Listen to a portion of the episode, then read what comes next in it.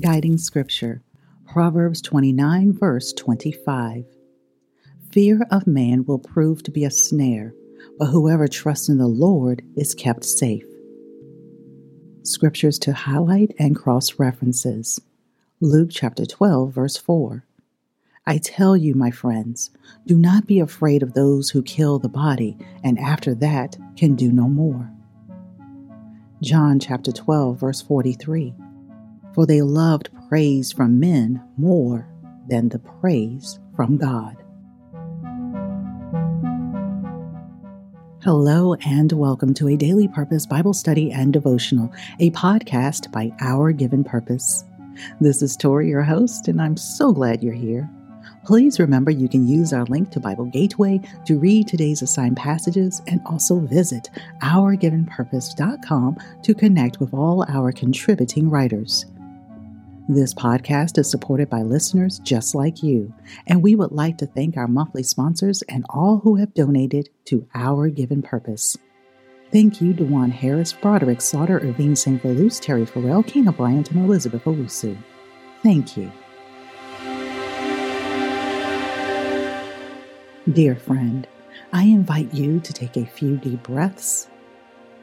Focus your thoughts on being present in this moment, and let's prepare to hear what I received from today's assigned passages.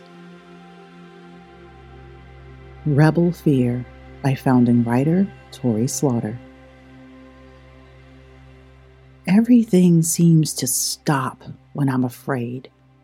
I overthink my approach and at times allow doubt to take over. I become powerless and give up because I'm scared to fail. But God, when there is something necessary for faith building, I feel a different type of fear. It urges me to seek God's wisdom and trust His word through the unseen goals. According to Hebrews 11:1, that is the definition of faith. Now, faith is confidence in what we hope for and assurance about what we do not see. These proverbs are warnings, lighting our paths by alerting us. It is dangerous to trust our human emotions and those temporary feelings. I didn't realize how often I trust my gut rather than God's truth and power. It is exhausting to keep working up the nerve to be bold, courage to take the next step, confidence to ask for help, strength to take off pride and put on humility. Fear isn't a new emotion, and there are many examples in the Bible about man fearing humans. However, God is always near and provides a choice.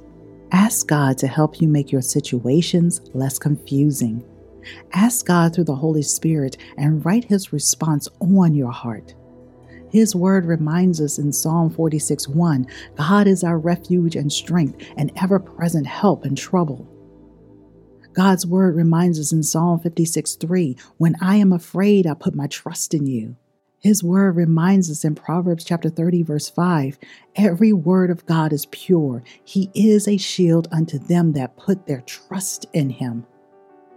As you read today's assigned passages, I hope your reverential fear of the Lord will increase.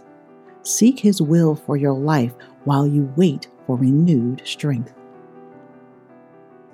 Please join me in prayer. Lord, please hasten our minds and order our steps. Let us be decisive and think clearly in high pressure situations. Lord, we know who you are and you are sovereign. Let the love of your word convict our hearts that we may grow in kindness and wisdom. Help us live a life worthy of you. Amen. Rebel Fear by founding writer Tori Slaughter. You have seeds to sprinkle, and don't lose sight of the ones falling on you. Where will they grow? By the road, in shallow soil, in thickets? Or will they find a home in good soil to flourish and produce a good work? What God has begun in you, He will complete. Have faith and be bold. Thank you for listening to today's devotional.